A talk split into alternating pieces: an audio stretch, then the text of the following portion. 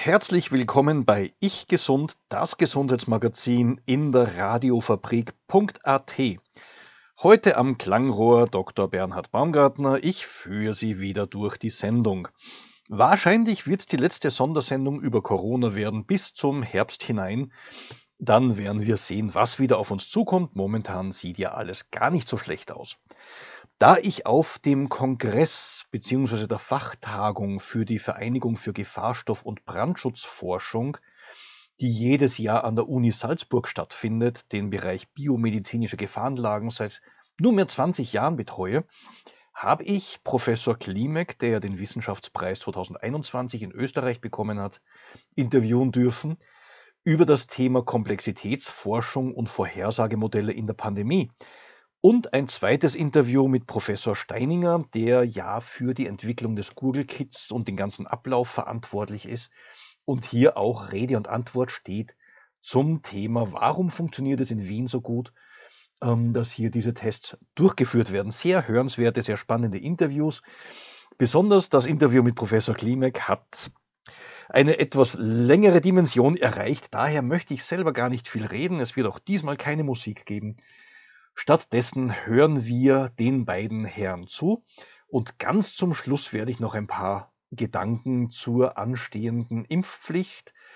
Ist sie sinnvoll, ist sie nicht sinnvoll oder welche Diskussion sollten wir momentan führen, noch hinzufügen. Viel Spaß beim Hören. Ich begrüße Herrn Professor Peter Klimek. Er ist Komplexitätsforscher an der MedUni in Wien und äh, Wissenschaftspreisträger. Herr Professor, vielen Dank, dass Sie sich Zeit nehmen. Sehr gerne, hallo. Herr Professor, Sie haben als Physiker ja gestartet, wenn wir uns kurz mit Ihrer Vita beschäftigen, um, ähm, und haben in Ihrer Diplomarbeit zunächst über Quanteninformation geforscht. Was ist Quanteninformation?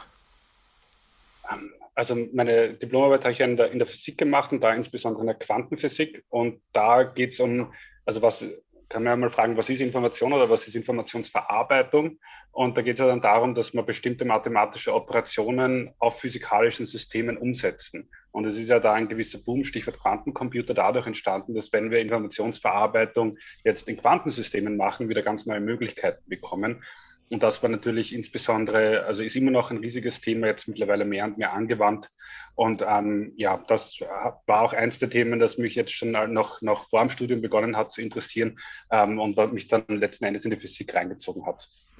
Quanteninformation, da muss doch sofort die Frage kommen, können Quanten uns heilen? Können Quanten heilende Information in unseren Körper bringen? Ja, wenn man das Wort Quanten vor jedem beliebigen Wort setzt, dann hat man natürlich eine magische Wunderwaffe. Ähm, nein, also äh, ein Quantum von der richtigen Medizin kann einem natürlich schon heilen, aber die, die Quanten selbst können da weniger dafür. Ähm, Sie haben sich dann Krebserkrankungen zugewandt und versucht, ein Vorhersagemodell für Krebserkrankungen, für das Risiko zu finden und, wenn ich das richtig gelesen habe, sich auch davon leiten lassen, dass junge Sportler durchaus an Krebs erkranken, wo man sagt, Sport schützt? Es geht ähm, uns ähm, genau genommen darum, dass wir, also äh, das ist sozusagen der, der Claim, den wir hier machen, dass diese Frage, was hat diese eine chronische Erkrankung, was hat diese Krebserkrankung verursacht, dass diese Frage an sich unsinnig ist. Bei diesen chronischen Erkrankungen ist es so, dass wir hier eine, eine Unzahl von, von genetischen, von Lifestyle-Faktoren, von, von, von anderen äußeren Faktoren haben, die zusammenkommen und dann sind das Risiko für eine Erkrankung geben. Und es kann so sein, dass jeder einzelne dieser Faktoren sozusagen nicht aufschlägt, so nicht wichtig ist für sich genommen, aber aus dem Zusammenspiel entsteht dann etwas, das sozusagen einen Stoffwechsel von gesund auf krank rüberkippt. Und das haben wir uns am Beispiel von, von Krebs, aber auch insbesondere am Beispiel von Stoffwechselerkrankungen im Zusammenhang mit Krebs genauer angeschaut und haben da etwa gesehen, dass es ähm, dann häufig so ist, wenn es bestimmte andere Erkrankungen gibt, für die eine Therapie gemacht wird, dass dann durch die Kombination von unterschiedlichen Wirkstoffen natürlich Nebenwirkungen, Nebenwirkungsrisiken, ähm, Komplikationen entstehen, mit denen man vielleicht nicht von vornherein gerechnet hat und die man auch nur sieht, auch nur in Daten messen kann, wenn man hinreichend viele Daten hat, weil viele dieser Kombinationen sind so spezifisch, dass wir dann einfach nur eine Handvoll von, Öst von Leuten in Österreich etwa finden, wo diese Kombination zutrifft. Und damit sind wir auch schon bei diesem Datenthema. Also was wir, ähm, wieso das so wichtig ist für die Art von Forschung, die wir, die wir betreiben. Je größer wir die, ähm, unsere, unsere Datensätze sind, desto personalisierter, desto spezifischer können wir die Risikomodelle machen und dann auch feststellen, wieso eine scheinbar gesunde Person, die weniger Risikofaktoren äh, jetzt ähm, in, im, im, ersten Wurf sozusagen mitbringen würde, warum es da gerade durch die Kombination dieser Faktoren dann vielleicht doch ein höheres Risiko entstehen kann. Das führt uns schon zur nächsten, ersten zentralen Frage, das Thema Komplexitätsforschung. Was kann man sich unter Komplexitätsforschung vorstellen und jetzt außerhalb von Pandemien, wie trägt Komplexitätsforschung zum gesellschaftlichen Leben bei? Ja, äh, die Komplexitätsforschung ist in den, in den 80er Jahren entstanden. Das ähm, ist sozusagen ein, ein Ausläufer aus, ist erster Linie aus der Physik. Einer der, der wichtigsten äh, Persönlichkeiten da war der Murray Gell-Mann, Physik-Nobelpreisträger, der hat die Quarks sozusagen als erster beschrieben und hat sich dann in komplexen Systemen nachher zugewandt in seiner Laufbahn. Und da war die, die Idee des Ansinnen war, dass man Methoden aus der Physik, aus der statistischen Physik jetzt auch beginnt für Systeme anzuwenden, die man jetzt, jetzt nicht von vornherein als ein physikalisches System sehen würde, eben wie Finanzmärkte, wie ähm, äh, ökologische Systeme ähm, und natürlich auch mittlerweile in der, in der Gesundheit, in der Epidemiologie ähm, trifft es ja auch mehr und mehr zu, ähm, dass man diese, diese Systeme so Daten hat, und ja, also wir sind auf Systeme erweitert, wo zutrifft, dass das Verhalten des Systems als Ganzes sozusagen mehr als die Summe der Einzelteile ist. Und ähm, ein Beispiel, wie man das, ähm, wo wir das alle gewohnt sind, das so zu betrachten, ist das Glas Wasser. Wir sind es gewohnt, wenn wir das, das Glas Wasser äh, unter Standardbedingungen auf Zimmertemperatur haben, ist flüssig. Wenn wir es rausstellen und es hat Minusgrade, dann gefriert es. Und diese Aussagen, wie sich das System verhält, können wir auch machen, ohne dass wir die, die genauen Momente, die, die genauen Teile von jedem Wassermolekül selbst beschreiben können. Wir müssen sozusagen wissen, wie, was sind so die richtigen Parameter, die mir sagen, wie sich ein System als Ganzes verhält. Und diese Parameter stehen häufig damit im Zusammenhang der Einzelteile im System zu, zusammen. Und dass das gesellschaftlich sehr relevant ist, hat das letzte Jahr eigentlich äh, nicht in erster Linie nicht wegen der Pandemie gezeigt oder nicht nur wegen der Pandemie, sondern es ist ja letztes Jahr auch erstmals in der Physik der Nobelpreis für die, für die Erforschung komplexer Systeme vergeben worden. In dem Fall aber für die, als Anwendung für die Klimamodellierung, wo wir natürlich vor ganz ähnlichen Herausforderungen stehen, dass wir hier ein komplexes gesellschaftliches, ein, ein, ein, wenn man so will, ein, ein, ein, ein sozio-, psycho-, bio-, ökologisches System haben, in dem es eine Vielzahl von Wechselwirkungen gibt. Und was uns dann interessiert ist, ob sich das System weiter aufheizt oder nicht. Also ein sehr komplexes, komplexes Thema. Ähm, wo sofort natürlich die Frage aufpoppt für die Pandemie, das ist jetzt unser zentrales Thema. Ähm, wie nähert man sich dem? Ähm, welche Überlegungen setzt man überhaupt an den Anfang als Komplexitätsforscher, um Vorhersagemodelle für die Pandemie zu entwickeln? Was sind so die Parameter? Was sind die Annahmen? Worauf beruht das, dass man als Normalbürger mal so eine Idee bekommt, auf was diese Arbeit, auf was diese Modelle äh, beruhen?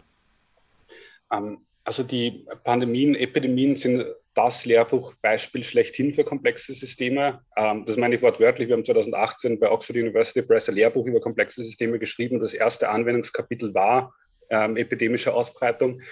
Und ähm, eine, eine Tatsache, die, die ähm, uns da besonders interessiert ist, ähm, es gibt ja dieses, dieses Bild der Herdenimmunität. Das heißt, wenn genügend Leute sich mal angesteckt haben, dann kann sich das Virus nicht mehr ausbreiten. Es stellt sich heraus, das trifft nur in mathematischen Modellen zu, wo sich die Leute rein zufällig treffen. Und die Sache ist ganz anders, wenn man mit einbezieht, wie, diese, wie die Struktur dieser sozialen Kontakte stattfindet. Und insbesondere kann es dann so sein, wenn es zu viele von solchen Ereignissen gibt, wo eine Person viele andere Personen anstecken kann, dann gibt es diese Herdenimmunität irgendwann nicht mehr und das Virus kann immer weiter zirkulieren.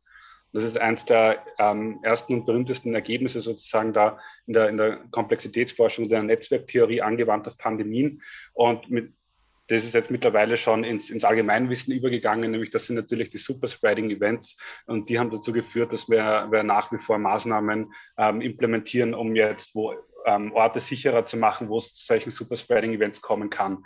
Also das zeigt, denke ich, schön, wie, die, wie, wie der, der Zusammenhang ist und am Ende des Tages trifft auch da bei Pandemien wieder das zu. Wir haben ein System, das besteht aus vielen Einzelteilen. Das sind unsere Sozialkontakte, die, wo es dann möglicherweise zu einer Virusübertragung kommen kann. Und durch den Zusammenspiel von dem Ganzen äh, entsteht dann so etwas wie Infektionswellen, die kommen und gehen. Und was wir versuchen zu verstehen und zu modellieren, ist, wie sich dann durch, das, durch, die, durch die Struktur der Kontakte und Interventionen, die man auf dieser Ebene setzt, wie sich dann sozusagen das Bild der Infektionswellen insgesamt verändert. Die Grundlage des Ganzen sind ja Daten, die irgendwo einfließen, werden zum Beispiel Bewegungsmuster von ähm, Telefonanbietern eingepflegt, werden Erkrankungsmuster, werden ähm, Mobilitätsmuster, werden äh, zum Beispiel auch wird erfasst, wo gibt es gerade besonders viele Infektionen, wo gibt es viel Bewegung, wo gibt es viel Medikation zum Beispiel auch, wird Google mit reingenommen. Also wir haben ja gelesen, dass Google zum Beispiel ein sehr guter Vorhersagefaktor ist um lokales Infektionsgeschehen zu entdecken, weil nämlich lokal dann die Anfrage der Google-Suchen zunimmt. Wie ist es mit Abwässeranalysen und derlei Dinge mehr? Also was, was fließt da alles mit ein? Wie komplex ist einmal die Datenlage an sich?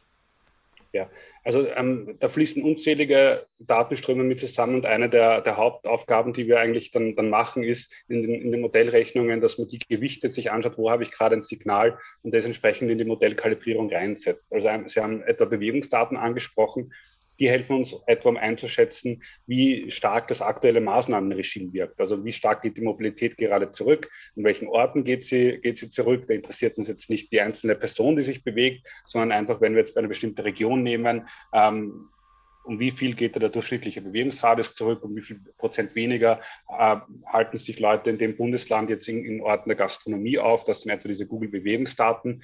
Das ist jetzt ein Marker, der uns hilft, die, die Maßnahmen in diese Modelle hinein modellieren zu können. Das Abwassermonitoring ist auch ein sehr wichtiges Hilfsmittel, fließt momentan noch weniger in die Prognosemodelle rein. Aber ich denke, das ist eine, ein sehr wichtiges System jetzt aufzubauen, wenn wir dann hoffentlich äh, früher als später in Phasen hineinkommen, wo diese ganze Testerei jetzt nicht mehr in dem Ausmaß notwendig ist, wo man es momentan hat, dass man dann auf Basis vom Abwasser oder anderen Sentinel-Systemen sozusagen einen groben Überblick über das Infektionsgeschehen behalten kann, auch wenn sich jetzt nicht in Österreich fünf Millionen Leute täglich testen lassen, um dann auch zu sehen, ob man jetzt wieder in eine Hochinzidenzphase reingeht und da jetzt Probleme haben könnte. Das andere wichtige Teil ist ja, den wir in den Modellierungen machen, ist, dass wir versuchen, die Infektionszahlen in die Spitalsauslastung überzusetzen. Und da ist dann natürlich ganz entscheidend, äh, wie ist der Immunisierungszustand, wie gut geimpft sind die Personen, die sich gerade anstecken, auch in Bezug auf einen schweren Verlauf. Ähm, inwiefern gibt es jetzt neue Therapien, die dann entweder noch zusätzlich die, die Aufnahmewahrscheinlichkeit bzw. die Liegedauer verändern. Und all das sind ja, sind ja Sachen, die ändern sich ständig. Und von daher muss man diese Modelle ständig rekalibrieren und ständig neu evaluieren, weil wir haben bis jetzt gesehen, dass in jeder Welle, in jeder Pandemiephase war dieser, dieser Umsatz von etwa Infektionszahlen in Spitalsbetten natürlich ganz anders. Es ist am Sozialministerium bzw. Gesundheitsministerium, der Name ändert sich ja immer, ähm, derzeit auch dieses Board äh, Covid-Prognose-Konsortium 2022 angepinnt mit den aktuellen Prognosen. Wenn da jetzt jemand hinschaut, dann sieht er also den bisherigen Verlauf von der allgemeinen Infektion, von der Vorhersage der Pflege und der Intensivpflege. Ich finde das also sehr aufschlussreich und sehr schön. Wenn ich jetzt als Unbedarfter hingehe, dann sehe ich, dass das so auseinandergeht. Das gibt mir vielleicht den Eindruck, es kann eigentlich alles passieren. Dazu brauche ich an sich die Prognose nicht. Ähm, also ich sage es in der, in der Tat auch gerne, dass unsere Prognosen sind wie der Wetterbericht. Und wir haben sogar Forschungsarbeiten, wo wir zeigen, es ist nicht nur wie der Wetterbericht, teilweise ist der Wetterbericht, weil natürlich Wetterfaktoren unser Verhalten mit beeinflussen und damit auch Infektionskurve mit beeinflussen. Äh, also von daher ähm, haben wir das auch nie anders kommuniziert, als dass, man, dass wir da quasi eine Wettervorhersage machen, die mit entsprechenden Unsicherheiten daherkommt. Wieso habe ich diese Unsicherheiten? Weil Infektionsausbreitung ist ein multiplikativer Prozess. Eine Person steckt x andere Personen an die steckt nochmal x andere Personen an. Da multiplizieren sich dann Unsicherheiten auf, während wir es häufig gewohnt sind, mit Systemen umzugehen, wo sich die Unsicherheiten nur addieren und vielleicht auch rausmitteln können. Dieses Glück haben wir nicht. Und ähm, das, das, sehen wir ja jetzt auch, wenn wir die Infektionskurven anschauen, dass das dann mitunter von, von einer Woche auf die andere gleich um, um 30 Prozent wächst, die Infektionszahl oder noch stärker ansteckt jetzt in der, in der Omikron-Welle. Und ähm, daraus kommen dann diese Unsicherheiten her. Und das, was man dann als, das ist ähm, wird von der internationalen Forschungscommunity ja weltweit beackert und ähm, ist, äh, wie man erklären kann, wie man diese Unsicherheiten erklären kann. Man kann es teilweise kann man was davon erklären, nur häufig die Daten, mit denen ich das erklären kann, die habe ich nicht Stand heute verfügbar, wenn ich die Prognose machen muss. Das heißt, das ist das nächste Spannungsfeld, das wir haben. Wir müssen die Vorhersage machen auf dem Informationsstand, den wir heute haben.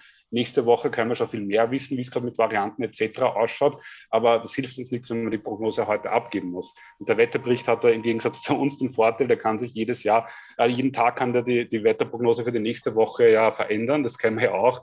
Und, und ähm, ja, äh, wir sollten vielleicht auch mal so eine Reportung übergehen, wo wir das dann auch so machen. Na, aber die, der, der Punkt ist jetzt, um, um das jetzt wieder ernst zu, zu, machen, unsere Unsicherheitsintervalle, die leiten wir, die, die rechnen wir statistisch aus, aus dem, wie gut die Prognosen der Vergangenheit funktioniert haben.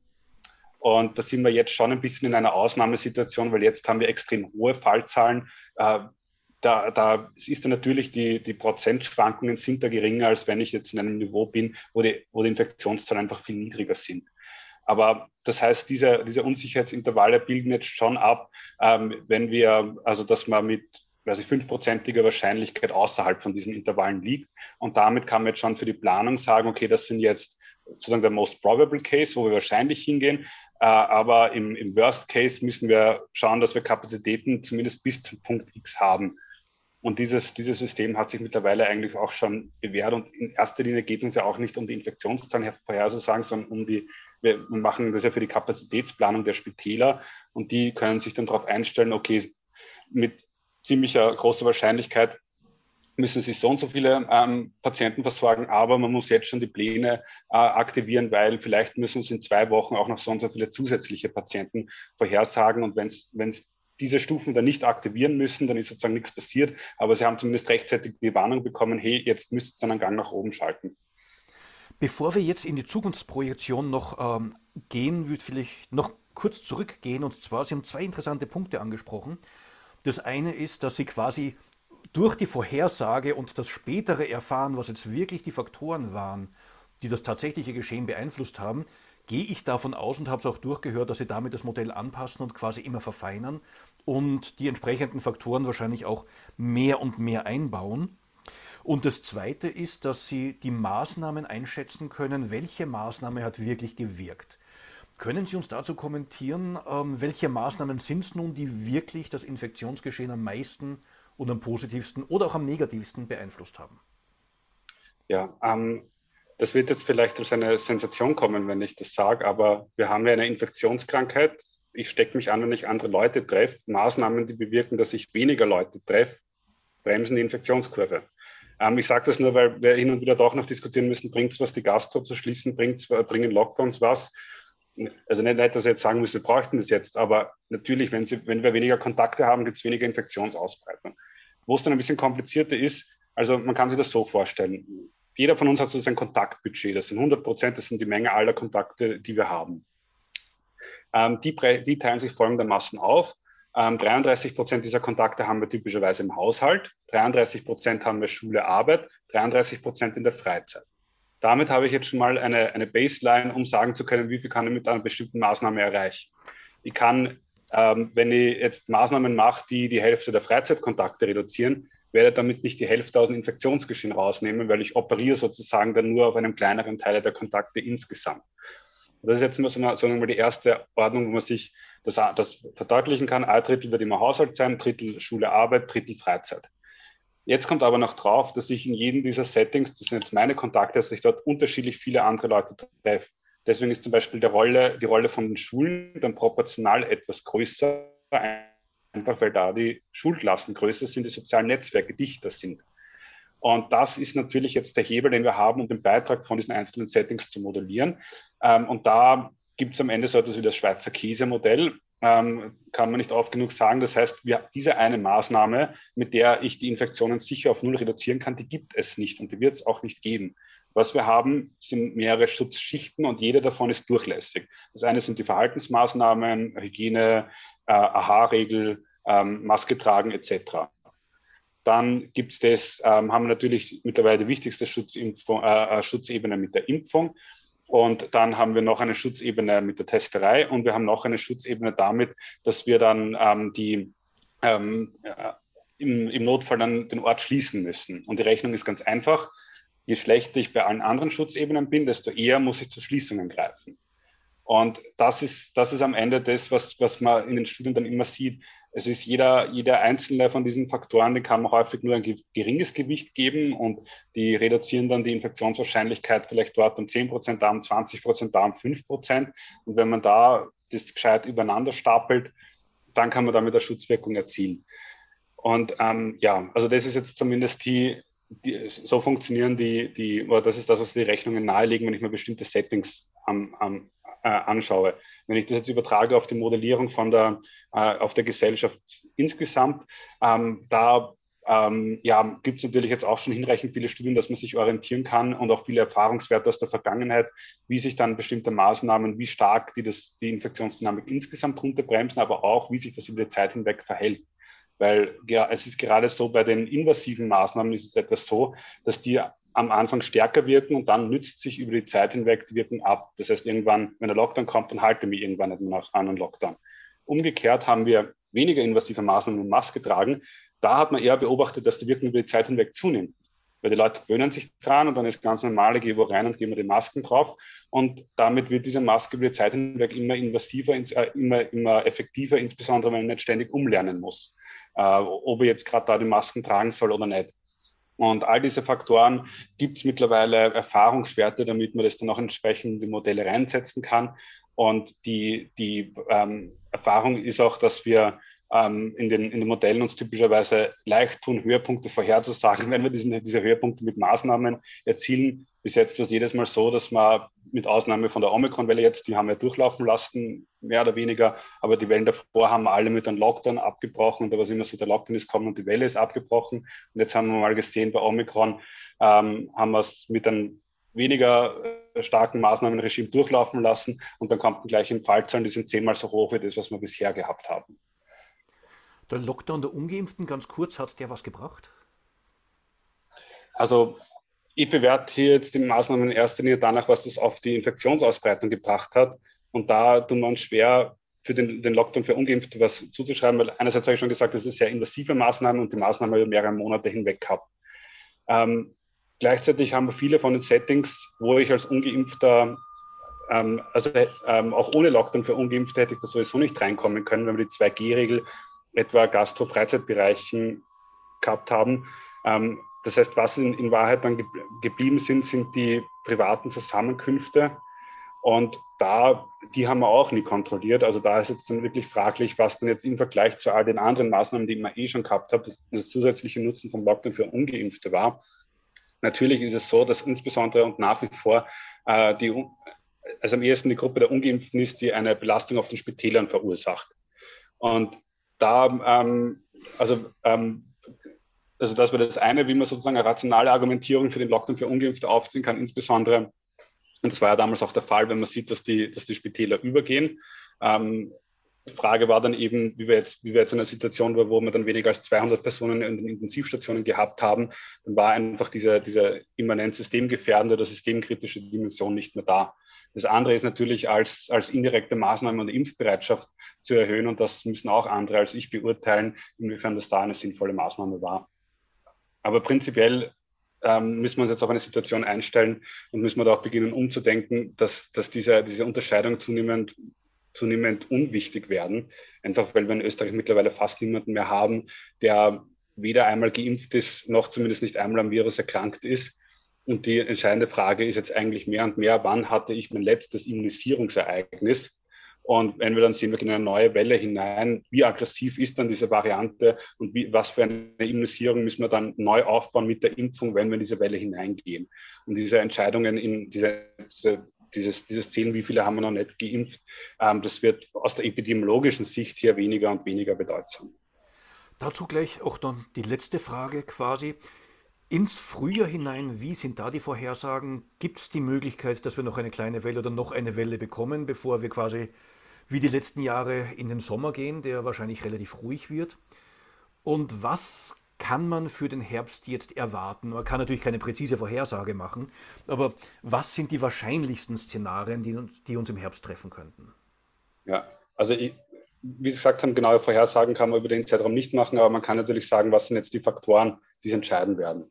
Also erstmal zur Omikron-Welle. Wir müssen leider ausgehen, dass wir hier eine Doppelwelle sehen werden, äh, wie es auch in anderen Ländern schon war, weil Omikron ist, Omikron an sich ist diverser innerhalb als bis jetzt vorhergehende Varianten waren. Also wir haben ja diese BA1 und BA2 Subvariante von Omikron und die haben etwa eine genetische Distanz, die ist mitunter größer als etwa die Distanz, die wir, sagen wir, zwischen Alpha und Delta gesehen haben. Oder da, da ist halt nochmal ein großer Unterschied. Und da haben wir jetzt zuerst mit dieser BA1-Variante zu tun gehabt. Das sind wir jetzt gerade, das sind wir jetzt am Höhepunkt der Welle. Ähm, und sehen aber auch schon Anzeichen, dass sich die BA2-Welle drunter aufbaut.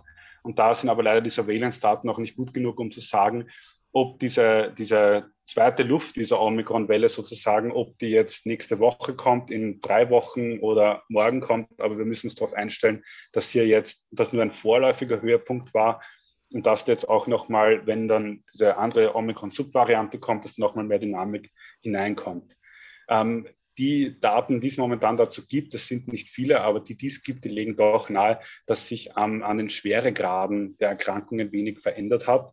Das heißt, wir würden jetzt doch für die BA2-Variante davon ausgehen, dass die Intensivstationen davon weniger mitbekommen. Aber natürlich sieht man das in den Normalstationen durch, das, durch das, und durch die Personalausfälle, dass sich da jetzt nicht nur in den Spitälern, sondern auch in anderen Infrastrukturen schon äh, Probleme entstehen. Und das könnte sich natürlich jetzt nochmal verschärfen durch diese, durch diese BA2-Welle. Aber wenngleich, wie gesagt, da jetzt nicht ähm, erwarten, dass da, dass uns da jetzt mit dem die, die Intensivstationen übergehen werden. Ähm, Könnte man diese Gefährdung der Strukturen dadurch abpuffern, dass man die Leute auch als Infizierte arbeiten lässt? Also ich denke, das ist eine Ultima Ratio-Maßnahme, bevor uns die Energieversorgung zusammenbricht, weil da an den Schalthebeln niemand, niemand mehr sitzt, dann kann man sowas natürlich überlegen. Sinnvoller ist natürlich, die, da jetzt gerade in den kritischen Infrastrukturen, wo es möglich ist, etwa einen Teambetrieb zu machen, wenn mal ein Team ausfällt, dass sich die, die anderen einsetzen kann und mit dem kann man sich da schon, schon ein Großteil dagegen absichern. Weiterer Hebel ist die Verkürzung der, der, der Quarantänezeiten, das ist ja schon gemacht worden. Anderer Hebel, den ich noch habe, ist, dass man die Quarantäne jetzt weniger vom Testresultat, sondern mehr von der Symptomatik abhängig macht.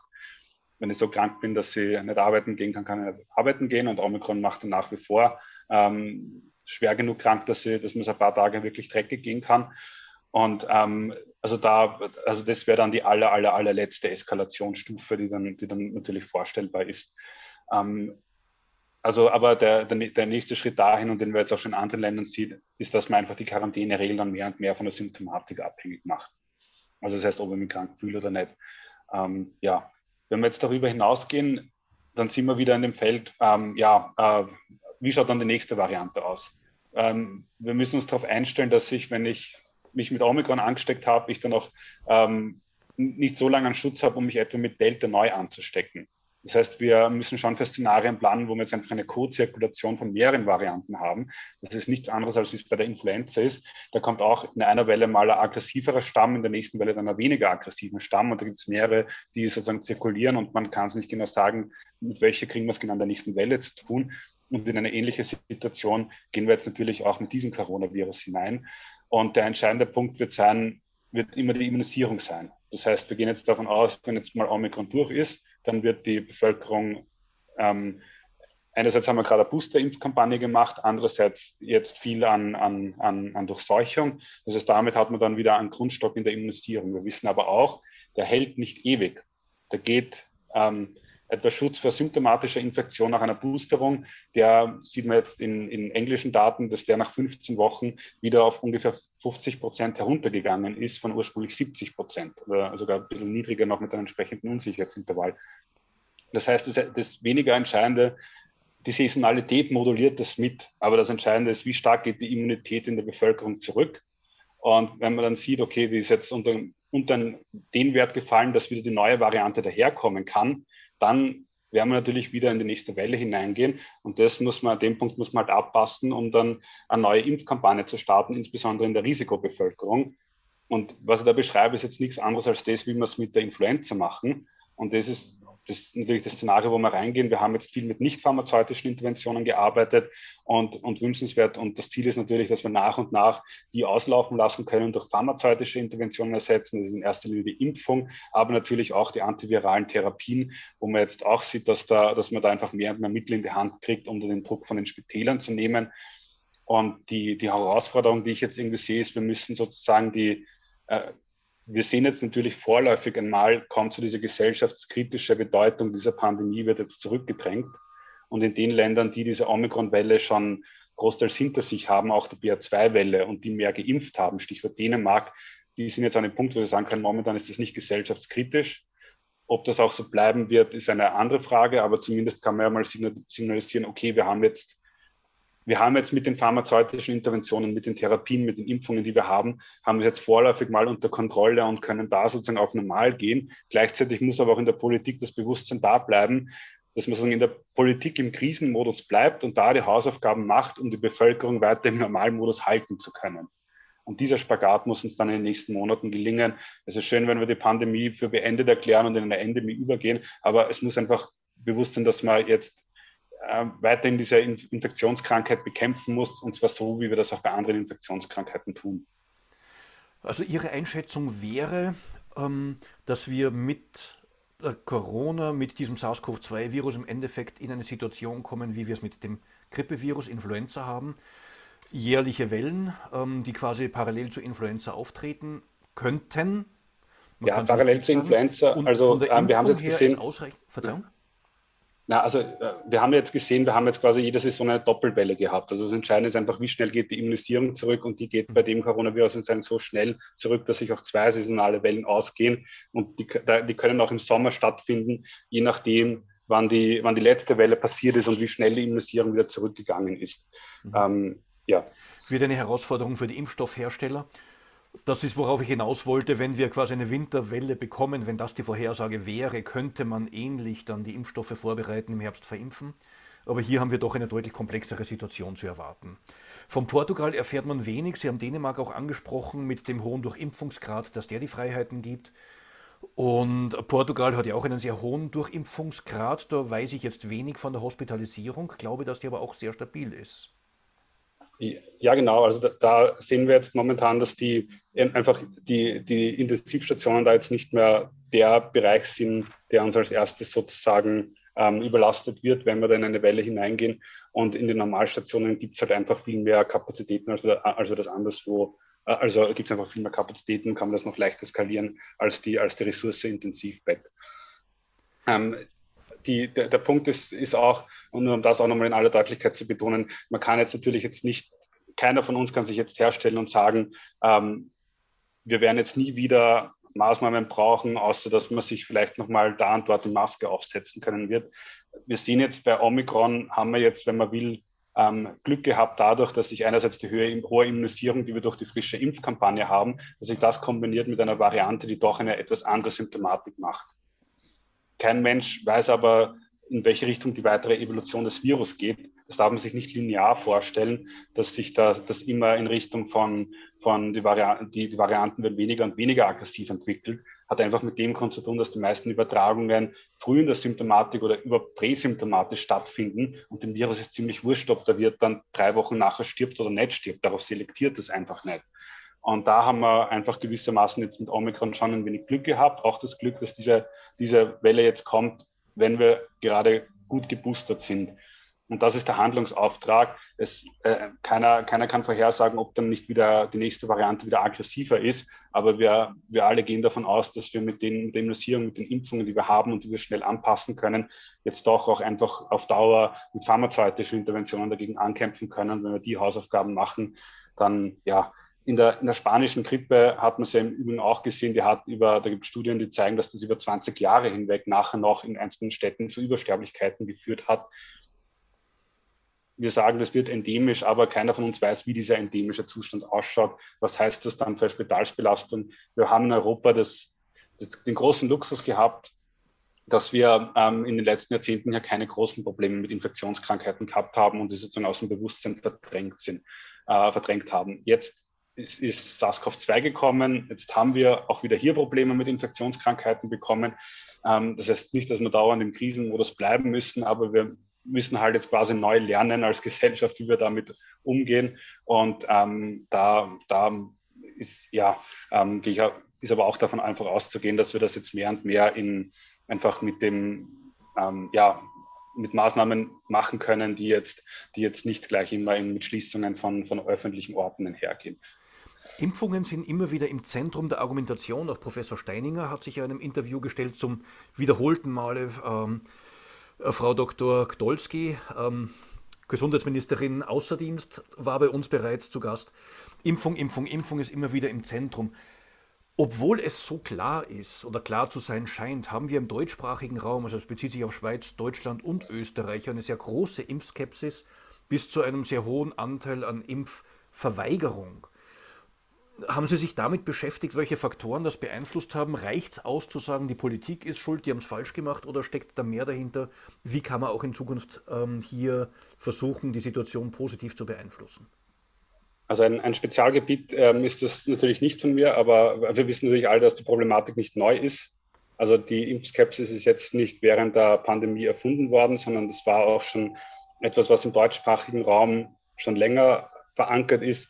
Ähm, da gibt es schöne Theorien, inwiefern das natürlich mit den, mit den 30ern, mit den 40ern zu tun hat, wo man sozusagen so die, die deutsche Medizin mit, mit, mit Homöopathie und so weiter als Gegenpol gesehen hat, aber es geht ja in Wahrheit noch weiter zurück. Ähm, es war etwa Andreas Hofer, der Freiheitskampf war ja auch damit assoziiert, dass man gegen die verpflichtende Pockenimpfung sozusagen auf, aufbegehrt hat. Ähm, aber das, die, die Bewertung müssen Historiker durchführen, wie, das, wie sich das sozusagen in uns eingebraten hat. Ähm, ein anderer Faktor, den man jetzt sieht und wo es auch schon gut gemachte Studien dazu gibt, ist, dass was da ein entscheidender Faktor ist, ist einfach Vertrauen. Und zwar zwei Arten von Vertrauen, das Vertrauen in die, in die öffentlichen Institutionen, aber auch das zwischenmenschliche, das zwischenpersönliche Vertrauen. Und wenn wir uns fragen, was machen Länder wie, wie Dänemark besser, ähm, das, was diese Studien nahelegen, was der größte Unterschied ist, sind genau diese, diese Faktoren. Das wenn wir, wenn ich, wenn wir die, ähm, und der größere, im Übrigen der wichtigere Faktor als das Vertrauen in die Institutionen ist noch das zwischenpersönliche Vertrauen. Das heißt, das Vertrauen, dass wenn, wenn ähm, ja, ähm, ich mich impfen lasse, wenn ich mich an die Maßnahmen ähm, halte, dass das auch alle anderen tun und wir sozusagen da gemeinsam davon profitieren, dass wir uns alle gemeinsam verantwortungsvoll verhalten. Und die, die ähm, das sagen wir jetzt die, die Soziologinnen oder die Barbara Breinsax beschreibt das immer sehr, sehr treffend, äh, wenn sie sagt, bei den Impfgegnern ist, die machen das ja auch aus Solidarität. Weil in deren Wahrnehmung ist es ein Akt der Solidarität, sich nicht impfen zu lassen, weil es ja auch wissenschaftlich belegt ist, dass diese Impfungen schädlich sind. Und die versuchen anderen Leuten zu helfen, dass sie diese schädliche Impfung nicht zu sich nehmen müssen. Und wie wir diese, diese Art der soziale Fragmentierung überwinden können, das ist doch die gesellschaftliche Herausforderung und das entlädt sich jetzt nur an dem Impfthema. Aber die Wurzel des Übels liegt darin, dass wir hier einfach mehr und mehr im, im, auch im digitalen Raum sozial fragmentiert sind.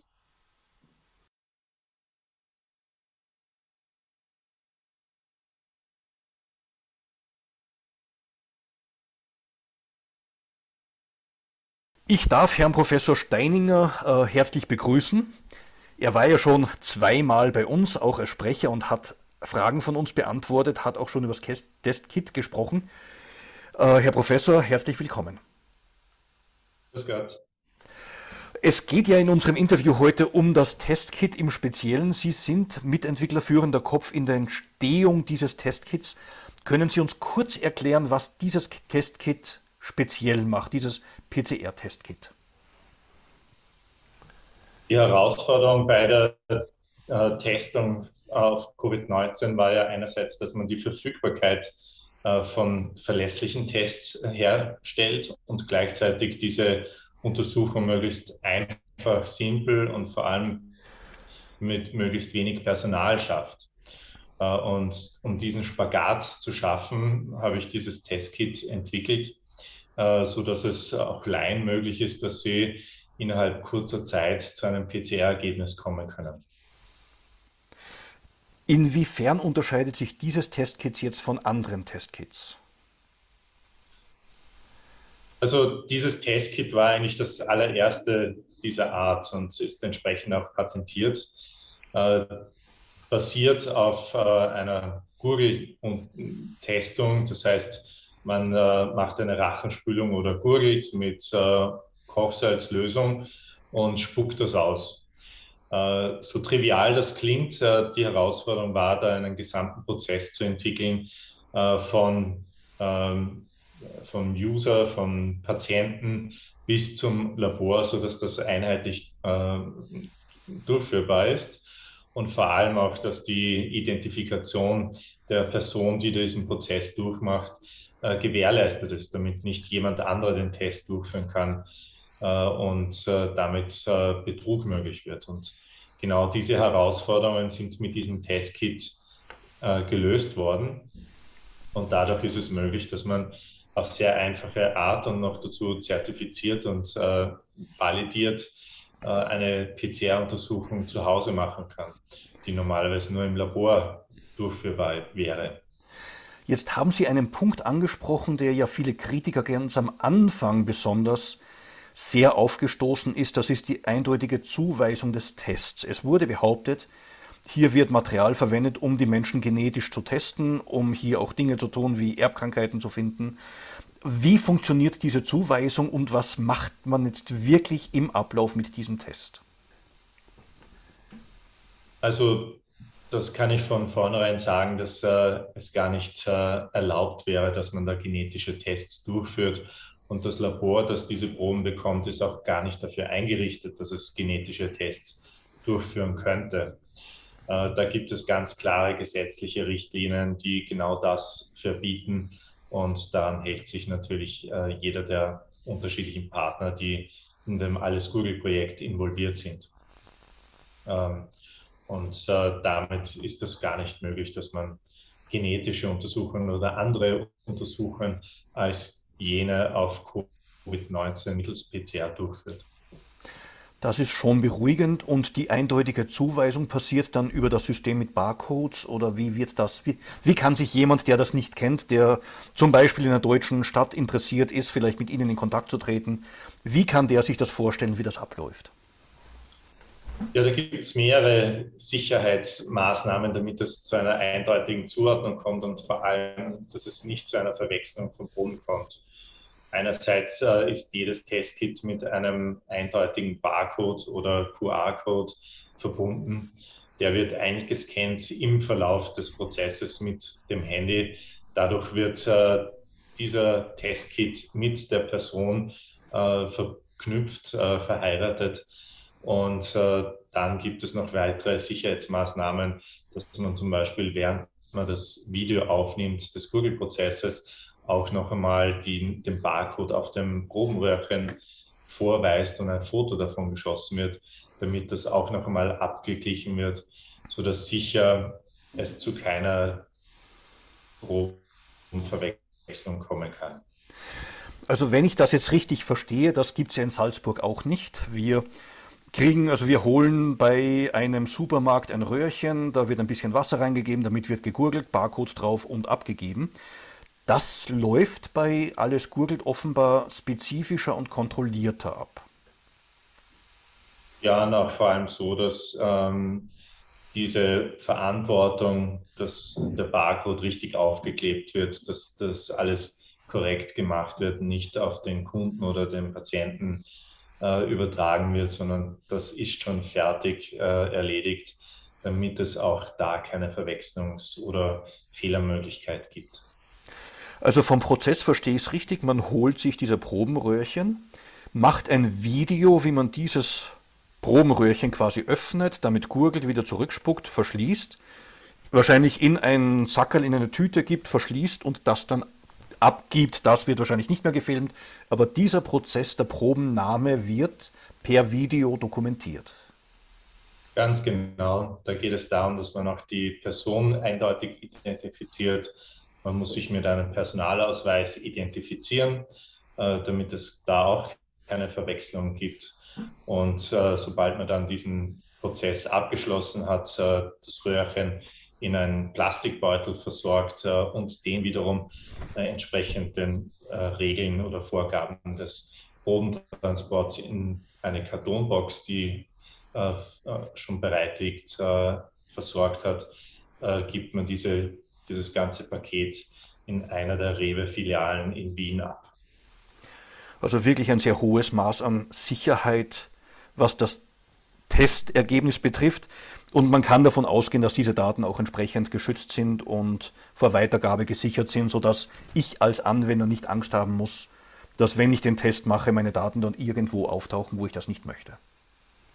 Absolut, das ist ganz streng äh, geregelt. Äh, äh da gibt es äh, zum Beispiel keine Vorratsdatenspeicherung. Alle Daten werden nach zwei Wochen restlos gelöscht. Äh, diese Daten dürfen auch nicht anderweitig verwendet werden. Und äh, zusätzlich gibt es mehrere Firewalls, die auch mehreren Hackerangriffen schon statt die Stirn geboten haben.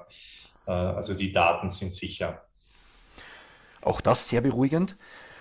Die große Frage, die jetzt natürlich im Raum steht, Wien testet zum Teil mehr als ganz Deutschland in einem Tag. Das ist ja ein riesen logistischer Aufwand.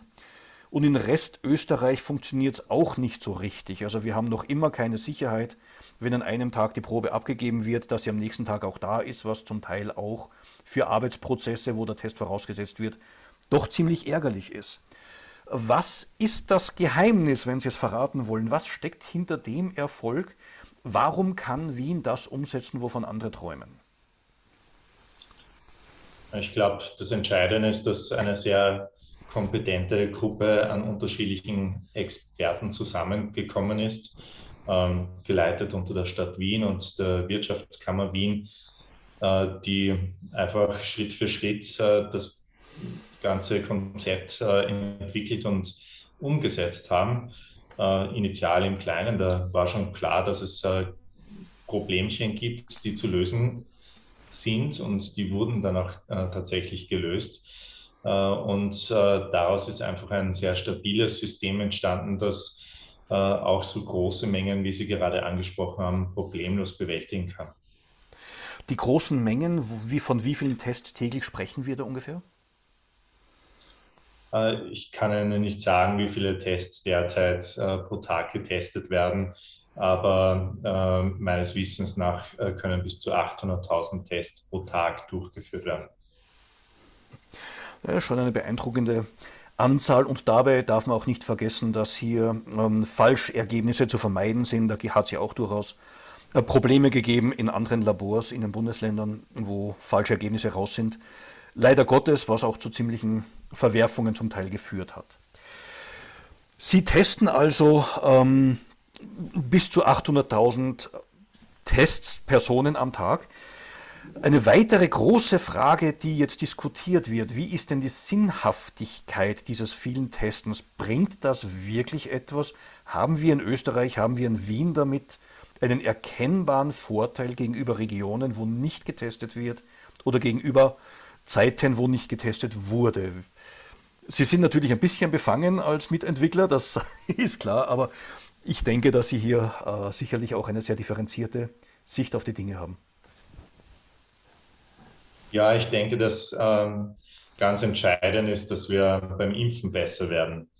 Ähm, wenn wir es schaffen, dass wir eine viel höhere Impfquote erreichen, dann ähm, werden wir auch nicht mehr so abhängig sein von alternativen Instrumenten. Äh, bis dahin äh, brauchen wir alternative Instrumente, um Infektionsketten rasch zu erkennen und zu unterbrechen. Und dafür ist dieses System von Alles Googelt in Wien sehr, sehr gut geeignet. Äh, wir sehen das vor allem in den Schulen. In Wiener Schulen wird mehrmals pro Woche mit PCR getestet. Und es gibt auch hier äh, Schulschließungen oder einzelne äh, Schüler, die in Quarantäne müssen, einzelne Klassen. Aber so wie ich es von anderen Bundesländern immer wieder höre, dass ganze Schulen geschlossen werden müssen. Oder äh, so wie ich gestern auch von einer Wiener Schule gehört habe, die nicht in diesem System integriert ist, ähm, wo die ganze Schule geschlossen werden musste. Äh, solche Ausfälle sind mir nicht bekannt. Und insofern hilft äh, so ein System, dass man einfach mehr Sicherheit in Schulen am Arbeitsplatz schafft und Infektionsketten rasch erkennt und unterbricht. Also Ihre Einschätzung, ähm, wenn ich das nochmal kurz wiederholen darf, ist, dass das Testen nicht die Ultima Ratio ist, nicht das wirklich mächtigste Instrument, das wir haben. Das bleibt immer noch bei der Impfung in der Prävention.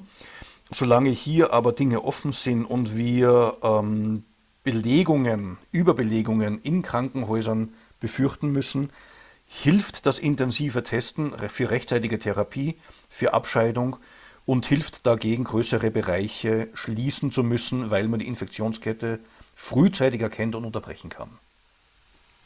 Das ist korrekt, das haben Sie sehr schön zusammengefasst. Wichtig ist mir nur festzuhalten, dass ich skeptisch bin, wenn man nur auf den einen Parameter der äh, Intensivbelegung äh, achtet. Wir müssen auch bedenken, das hat äh, ganz wesentliche volkswirtschaftliche Konsequenzen, wenn innerhalb kurzer Zeit sehr viele Menschen aus dem Arbeitsprozess ausfallen, wenn öffentliche Verkehrsmittel, so wie in Israel gerade, äh, nicht mehr in der gleichen Frequenz fahren können, wenn ähm, die äh, Kläranlagen nicht mehr so funktionieren, wenn andere Teile des öffentlichen Lebens nicht mehr, nicht mehr sichergestellt werden können, weil es so viele Mitarbeiterinnen und Mitarbeiter gibt, die ausfallen innerhalb kurzer Zeit.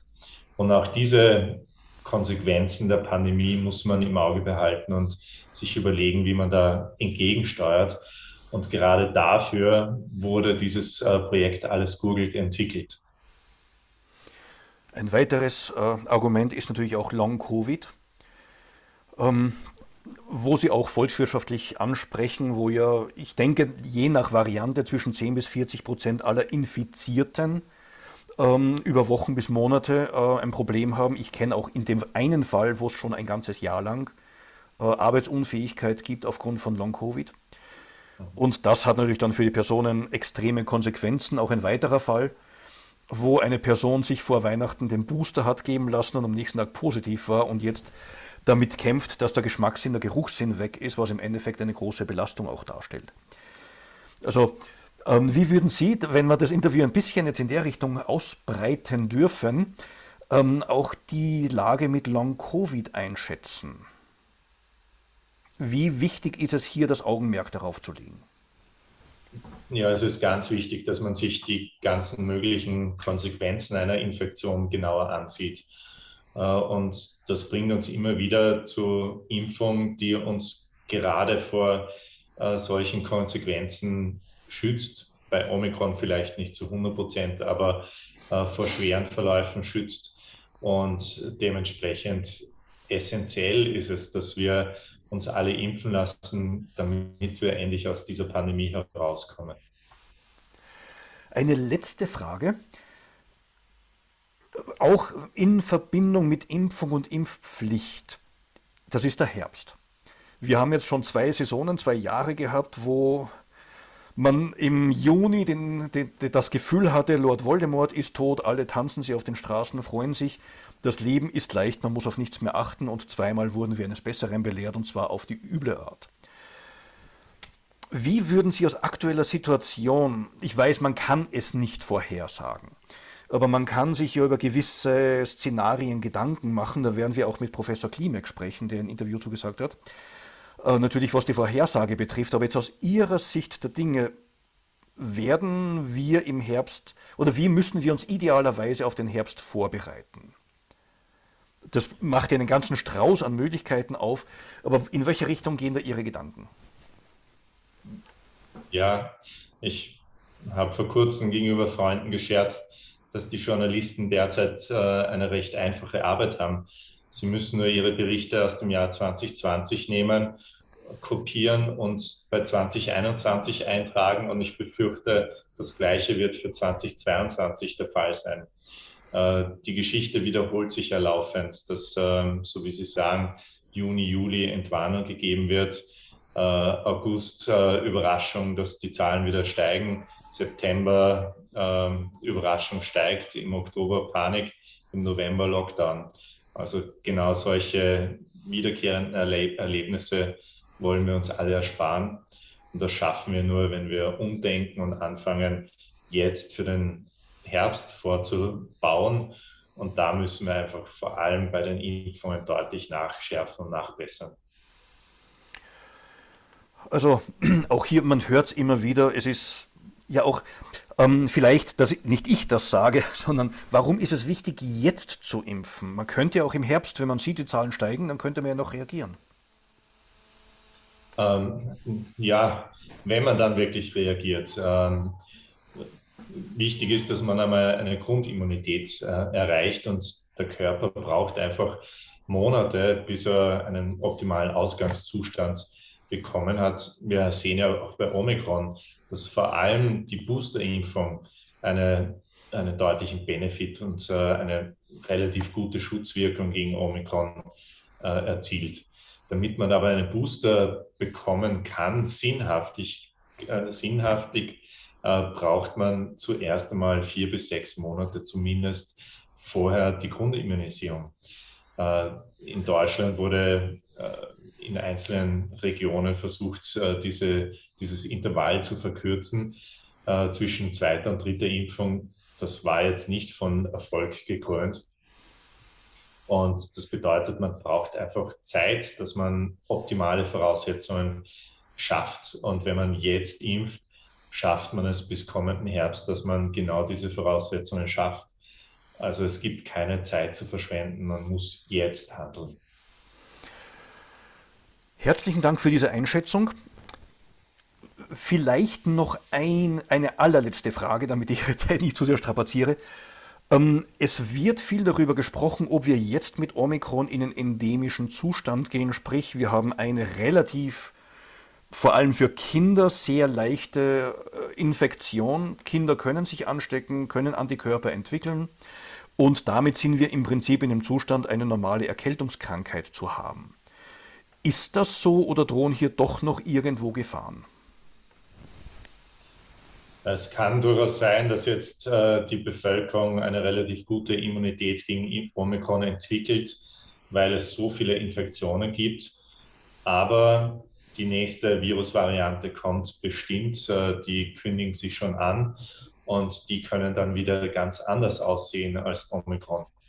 Wir haben ja gesehen, dass äh, eine vorbestehende Immunität gegenüber anderen Varianten nur bedingt schützt vor Omikron.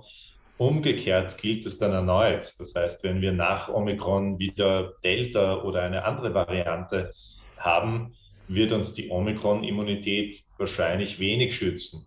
Das heißt, es ändert sich nichts daran. Wir müssen uns vorbereiten. Wir müssen mehr impfen, mehr Menschen überzeugen, dass es Sinn macht, sich impfen zu lassen.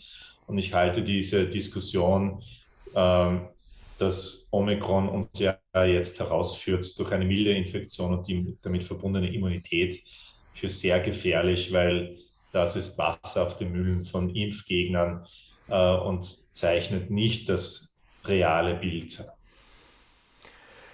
ich darf mich herzlich für Ihr Interview bedanken und wünsche Ihnen weiterhin das Allerbeste. Danke ebenfalls. Herzlichen Dank den beiden Herren für das Interview. Ich denke, es war sehr, sehr spannend. Es bleibt wenig Zeit, jetzt noch über die Impfpflicht ein wenig zu sprechen. Die wesentlichen Gedanken, die ich dazu habe, ist, dass wir uns einerseits wirklich auf naturwissenschaftliche Fakten basieren müssen, um eine Meinung zu bilden. Und hier hören wir immer mehr, dass eine Infektion mit Omikron wenig zu einer, zu einer Schutzwirkung beiträgt. Wir also uns ein, äh, darauf vorbereiten müssen, dass wenn im Herbst eine weitere Welle kommen sollte, und das ist gar nicht so unwahrscheinlich, weil weltweit ja noch die Alpha- und Delta-Varianten kursieren, dass wir dann mit dieser Genesung von Omikron keinen Schutz haben bei denen, die nicht geimpft sind. Die Diskussion, die momentan meines Erachtens geführt werden muss, lautet, kann es generell und überhaupt eine Impfpflicht geben? Wir müssen definieren, welche Gefahrenlage das überhaupt verursachen kann und welcher Schutz möglich ist. Was muss eine Impfung leisten können, um diese Gefahr abzuwenden?